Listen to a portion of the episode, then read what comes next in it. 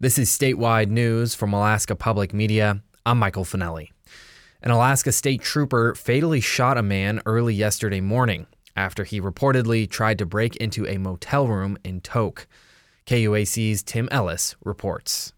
Troopers say they got a call around 2:30 a.m. Monday from a person staying at the Three Bears Motel in Tok who said a man was trying to break into their room. Trooper spokesperson Austin McDaniel says a Tok-based trooper went to the motel and saw a man brandishing an assault-style rifle outside the building. Due to that adult male's actions, an Alaska State Trooper shot the adult male with their handgun. McDaniel says troopers identified the man as 21 year old Northway resident Timothy Thomas. Thomas was declared deceased at the scene. No troopers or other individuals were injured during the incident. McDaniel says Thomas's body's been sent to the state medical examiner's office in Anchorage for an autopsy. He says the trooper who shot the man has been placed on 72 hours of administrative leave and that troopers will release the name of that officer on Thursday.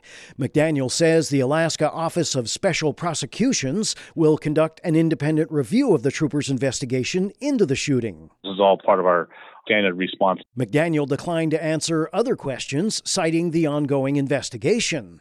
The Three Bears Motel is owned by Wasilla based Three Bears Alaska, which operates a chain of grocery and convenience stores around the state. A front desk worker at the Tok Motel referred all questions to company officials. A spokesperson declined to comment. In Delta Junction, I'm Tim Ellis and Southeast Alaska communities felt the shudder of two earthquakes last Friday evening.